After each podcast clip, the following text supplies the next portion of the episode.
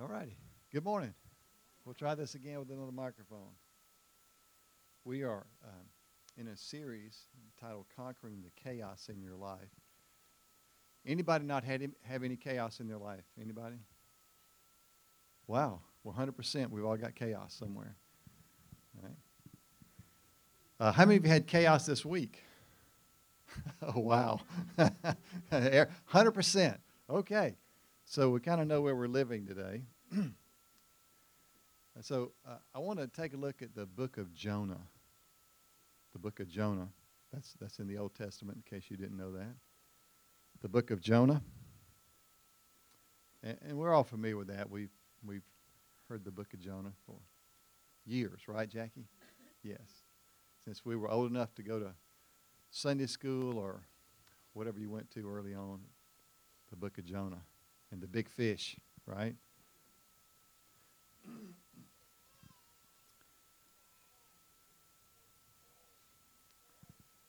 That, that's the sound of, of hunger. Says a little, little chaos and it's fixing to be resolved. Hmm. So, some, some forms of chaos are a little easier to resolve than others, right?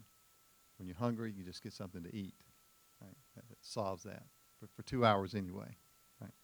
Unless you're a teenager, then it solves it for mm, 15 minutes. Jonah, chapter 1. It says, The word of the Lord came to Jonah to go to the great city of Nineveh and preach against it, because its wickedness had come up before me.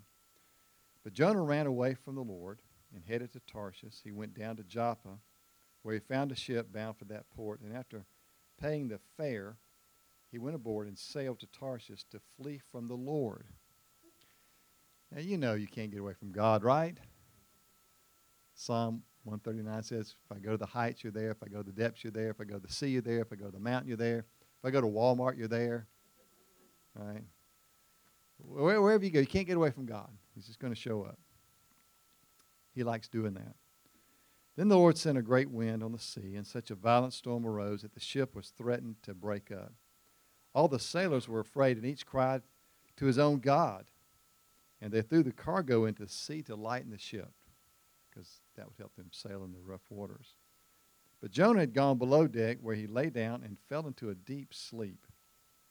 The captain went to him and said, How can you sleep, man? Get up and call out to your God. Maybe he will take notice of us and we will not perish. Very superstitious people. They all had their own little gods that they worshiped. And so the captain went down and said, Man, you're the only God that hadn't cried out to anybody. How about crying out to your God for us? Okay. Then the sailors said to each other, Come, let us cast lots to find out who's responsible for this calamity. And they cast lots, and the lot fell on Jonah. Okay. So they asked him, Tell us, who's responsible for making all this trouble for us? What did you do? Where do you come from? What is your country? From what people are you? They just started grilling him, man. What's the deal here? Why? If you cause all this storm, what is going on? And he answered, I'm a Hebrew, and I worship the Lord, the God of heaven, who made the sea and who made the land. Now, this terrified them, and they asked him, What have you done? They knew he was running away from the Lord because he had already told them so. Now, the sea was getting rougher and rougher. So they asked him, What should we do to you to make the sea calm down for us? Pick me up and throw me into the sea, he replied, and it will become calm. I know that it is my fault that this great storm has come upon me. Instead, the men did their best to row back to land but they could not, for the sea grew even wilder than before. Then they cried to the Lord, O Lord, please do not let us die for taking this man's life. Do not hold us accountable for killing an innocent man, for you, O Lord, have done as you pleased. Then they took Jonah and threw him overboard, and the raging sea grew calm. Now, this is kind of like having heartburn, you know, taking some antacid, right? Swallowing about six tums right? Just calms it right down, right? Seven tums, eight tums, whatever it takes, right? Anybody in here ever taken a tums before? Okay, two people. All right. rest of you are not telling the truth. All right. So. you own part of the company. Tum to tum tum. At this, the men grew, uh, were greatly feared. uh, the Lord had, they offered a sacrifice to the Lord and made vows to him. But the Lord provided a great fish to swallow Jonah, and Jonah was inside the fish three days and three nights. And we all know the story. We know how it ends, right? So last week we talked about uh, chaos and some of the things we could do to solve chaos. I want to talk about one thing today, and that is this obedience conquers chaos. Obedience conquers chaos. Obedience is one way to subdue the chaos in your life. Now, as children, we learn obedience from our parents. That's the first that's the first place we learn obedience. By the time we get to be adults, we've we've had several other lessons in life to teach us obedience. But our first lessons in life in obedience come from our parents. Uh, don't touch that. Don't put that in your mouth. Don't put that in your mouth again. Will you please take that out of your mouth, right? If you've got a three year old, you know what I'm talking about, right? Or a two year old, that just put everything in the mouth. Don't, don't put that in your mouth. Don't put that in your mouth. And we learn that. We learned don't touch the hot stove, right? That's one of the first things. Don't touch the hot stove. Don't. Ezra was helping us cook the other day, and we were, yeah, I'm talking about you, buddy. Hey there, I see you. Yeah. He was helping us cook, and I said, Don't put your hand over there. It's hot. You know what he did immediately? He was standing in a little chair. He stuck his hand over the top of it. I just almost died. I'm, just, I'm diving for him. Don't put your hand over it. It's hot. He just, here is it. Yeah, it's hot. It's like, yeah, Papa, you're right. It is hot. Don't touch it. He had to see. He had to see. And he didn't. He was very obedient. We, we learn obedience as children. And then we get a little older where we learn to debate with our parents. And that happens at what? Two, two and a half, two and a quarter? Right? Four, five, six. Don't do that. Why can't I do that? Johnny's mom lets him do that. Have you ever heard that? You ever heard that? Johnny's mom. And, and what's your reply? Well, I don't know Johnny, and I don't know Johnny's mom, right? Isn't that the standard reply back to that?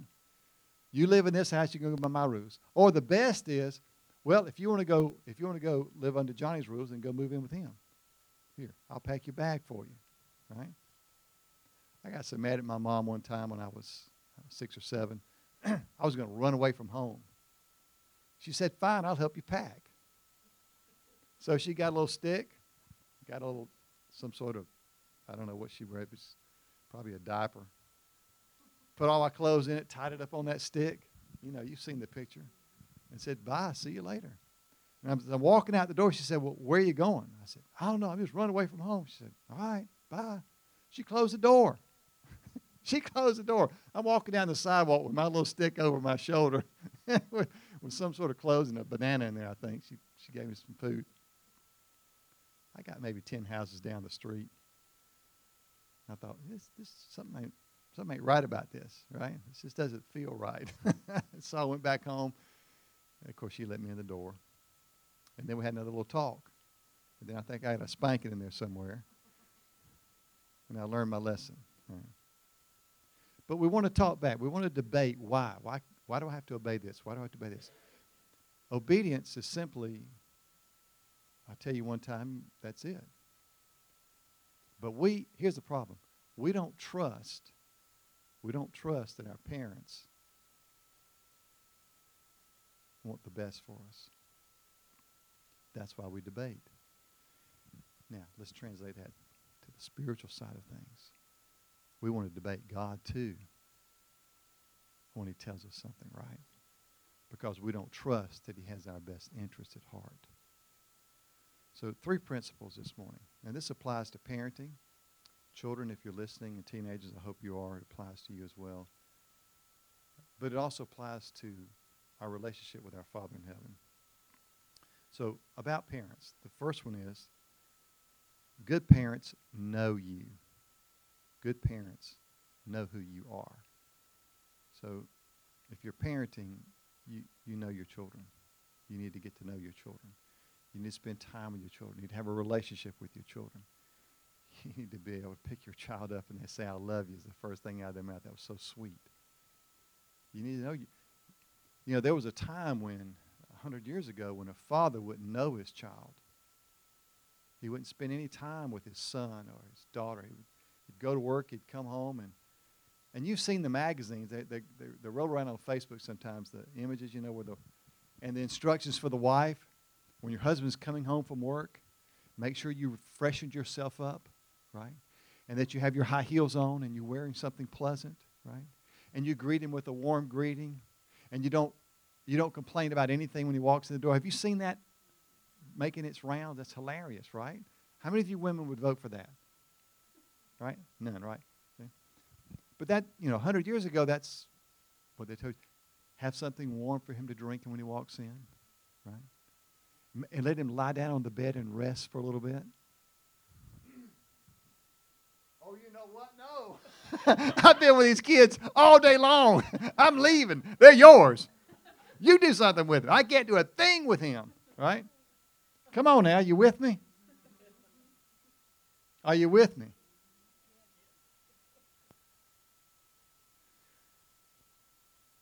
You know, here's the thing parents, good parents, notice I'm using the word good because I know there's some bad parents that don't do this, and I'm sorry if you were raised with a bad parent. But good parents get to know their kids, they build a relationship with them, which can lead eventually to saying, No, you can't go to that party. You're only 14. You can't go to that party by yourself. No. At least you're saying it because you know what's at the party and you know your child. And the answer is no. And there's no debate to it. Right? And so, teenagers, listen to me. Children, listen to me. You listening? When your mom or dad says, no, you can't go, it's because they know you and they know where you want to go. And you simply say, okay. It would be okay to also say, can you give me a reason? just so you can learn. Could you give me one reason? Yes, here's the reason. And then stop at that. You don't need two reasons. You just need one. Because mom or dad said, this is not good. Parents, that's good parenting. Children, that's good parenting. Your parents know you. The second principle about, about parents is good parents do want the best for you. Good parents do want the best for you. They really do. You know, when we were raising our two, I didn't sit around all day long and think, hey, what's the worst thing I can do for my kids? How, how can I hurt Angela and Caleb today? Ooh, let me think of the ways. Oh, let me think I can get them in trouble. Let me think I can get them in danger. Oh, I think I'll go buy them a rattlesnake and let them play with it. Would I do that? No. No, I wouldn't do that. I want the I want the best for Angela and Caleb. Still do. I want the best for my grandchildren. Hey, listen, I want the best for you. Ken, I want the best for you. I'm not sitting around all day thinking about the worst thing I could present to you. I wouldn't do that. Good parents want the best.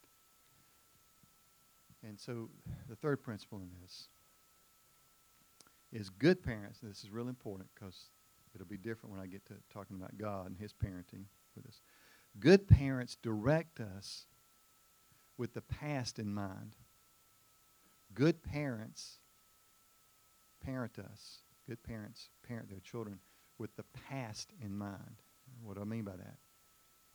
We're thinking about past events in our own life that we've learned from to parent our children today so they can learn from it.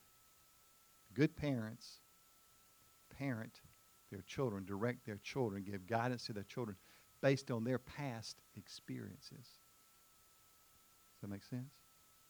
So that's real important. So let's talk about how God parents us and calls us to obedience. The first, the first one is the same as good parents. God knows you. Psalm 139, he, he knew you. Before you even formed in your mother's womb, he knew you. He knew everything about you. Right? He knew that I would be tall, handsome, good looking, and tell great jokes. He knew that. He planned that in advance. God knows that about me. He knows he knows things about you that you don't even know about you. Right? He knows things about you that are amazing and wonderful that you've not even discovered about yourself. You had no idea you would enjoy painting or sewing or skiing down a hill on a snowboard. Why anyone would do that, I don't know, but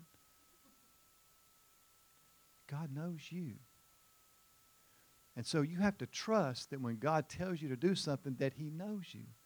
Just like as a child, you have to trust that your parents know you enough to say this is the right thing. God operates the same way. He knows us. Secondly, God wants the best for us. Jeremiah 29 11. I know the plans I have for you plans to prosper you, not to harm you, but to help you. That's what, that's what God's plans are for. He wants the best for you. Why would God want the worst for you? Now, you know, we've been raised with a theology out there that says that when something bad happens to you, it's because God wanted something bad to happen to you. And that's just foolishness. God wants the absolute best for you. Now, God's best for you may not be what you want his best to be for you. Right? Right? You know, you may be you may be dreaming about a Porsche, right? But God's going to give you a Cavalier. And if you're old enough to remember Cavalier, you know the difference between those two. Right?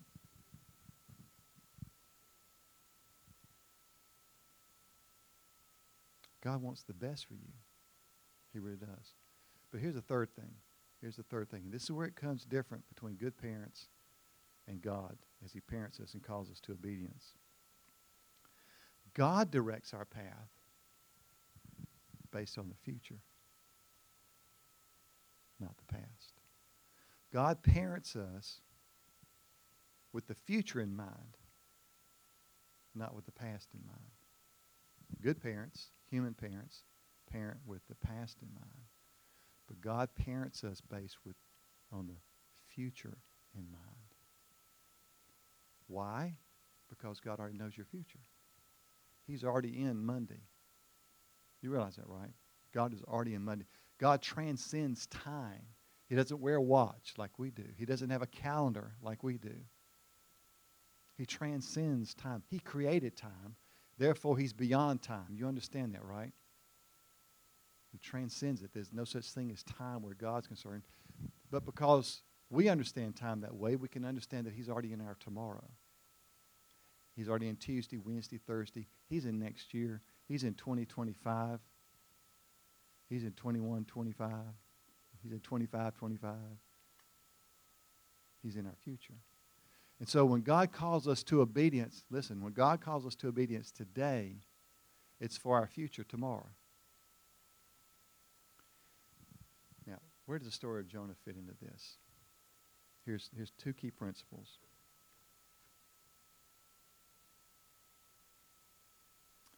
Rebellion in one person can cause chaos for many. Rebellion in one person can cause chaos for many. And so it was with Jonah. The rebellion of one man, Jonah, caused chaos for everybody on that boat.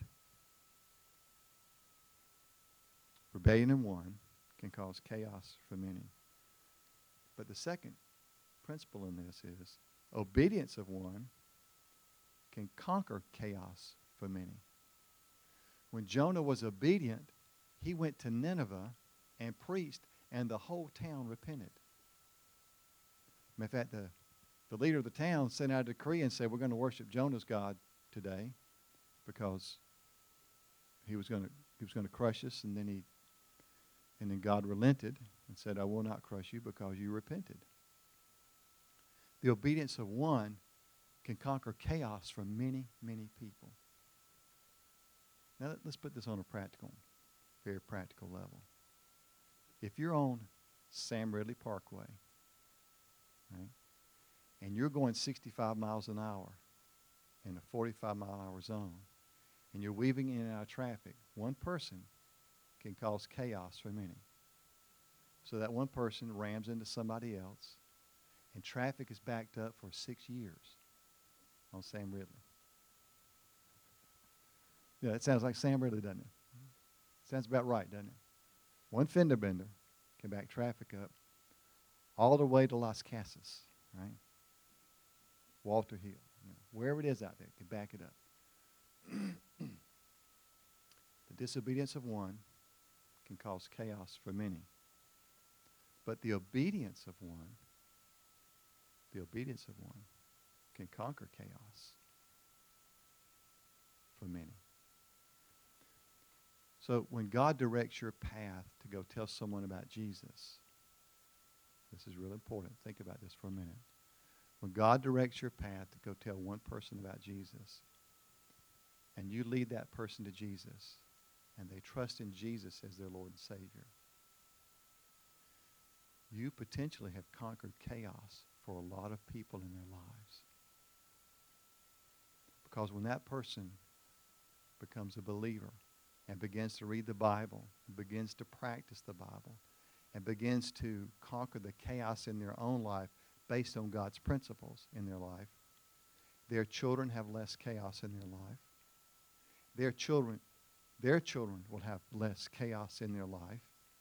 Their children will have less chaos in their life. Do you see how the obedience of one can manifest through generations after generations after generations? Do you see how important that is?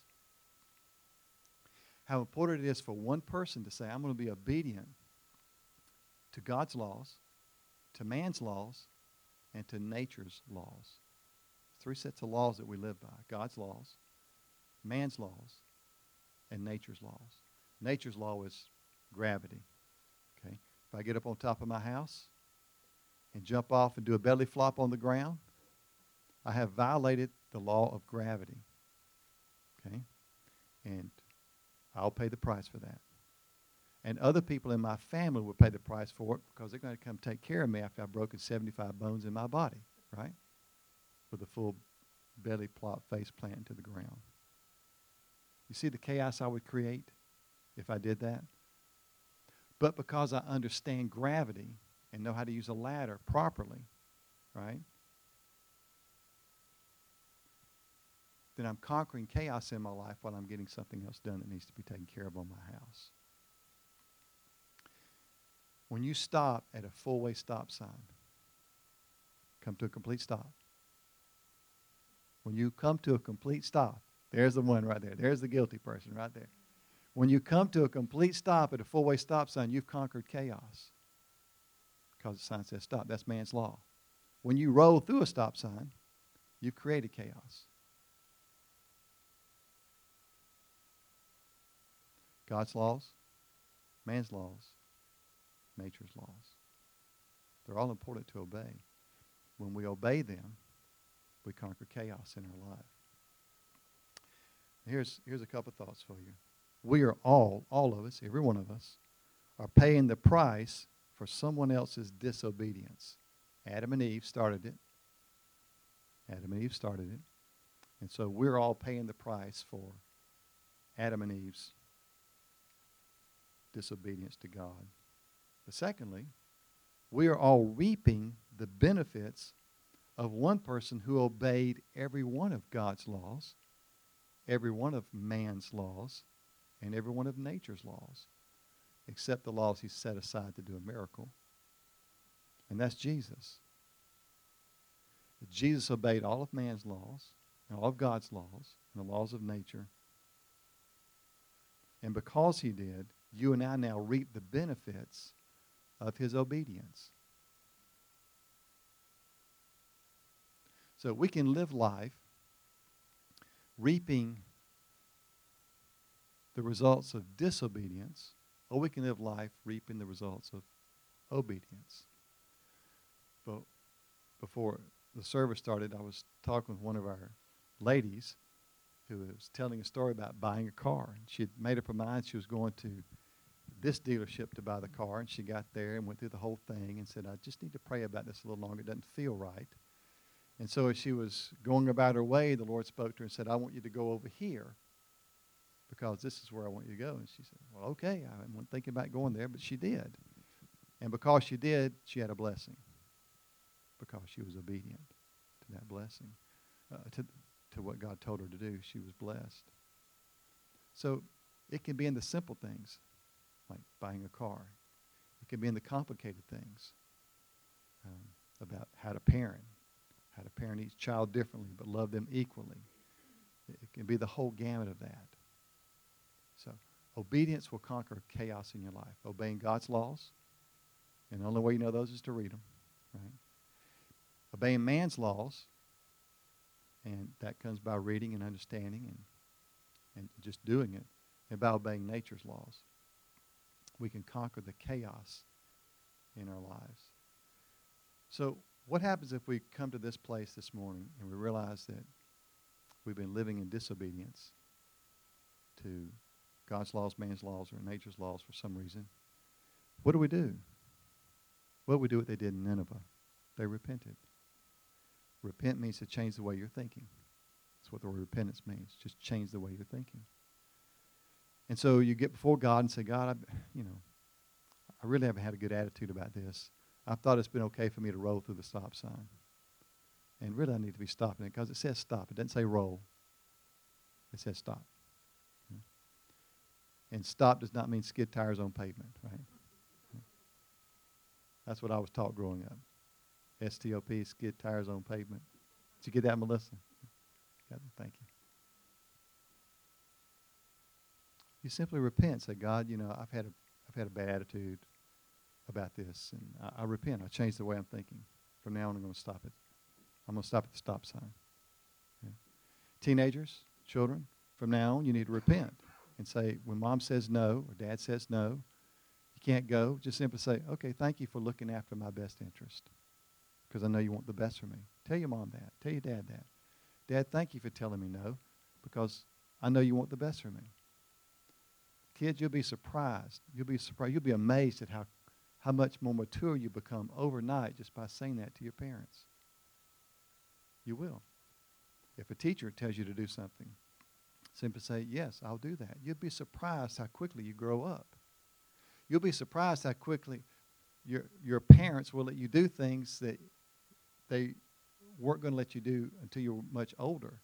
But when they see your maturity and saying, Yes, mom, yes, dad, they will give you more responsibility. They will actually let you drive a car when you're 19.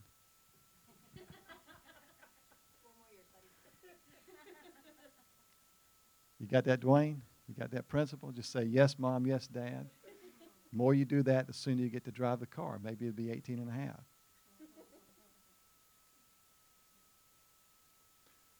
Principle is true with God.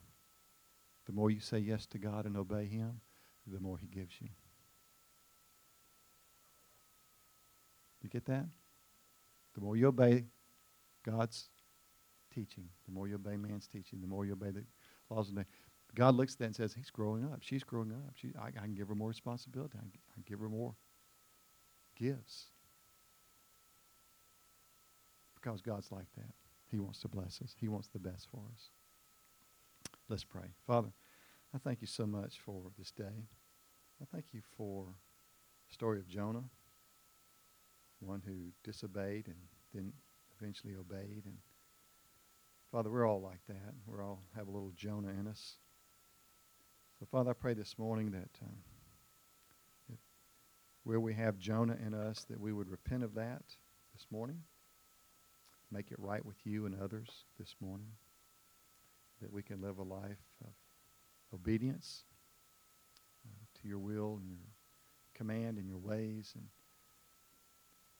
Father, we acknowledge this morning that you want the best for us, and we give you thanks for that. Thank you, thank you, thank you that you want the best for us.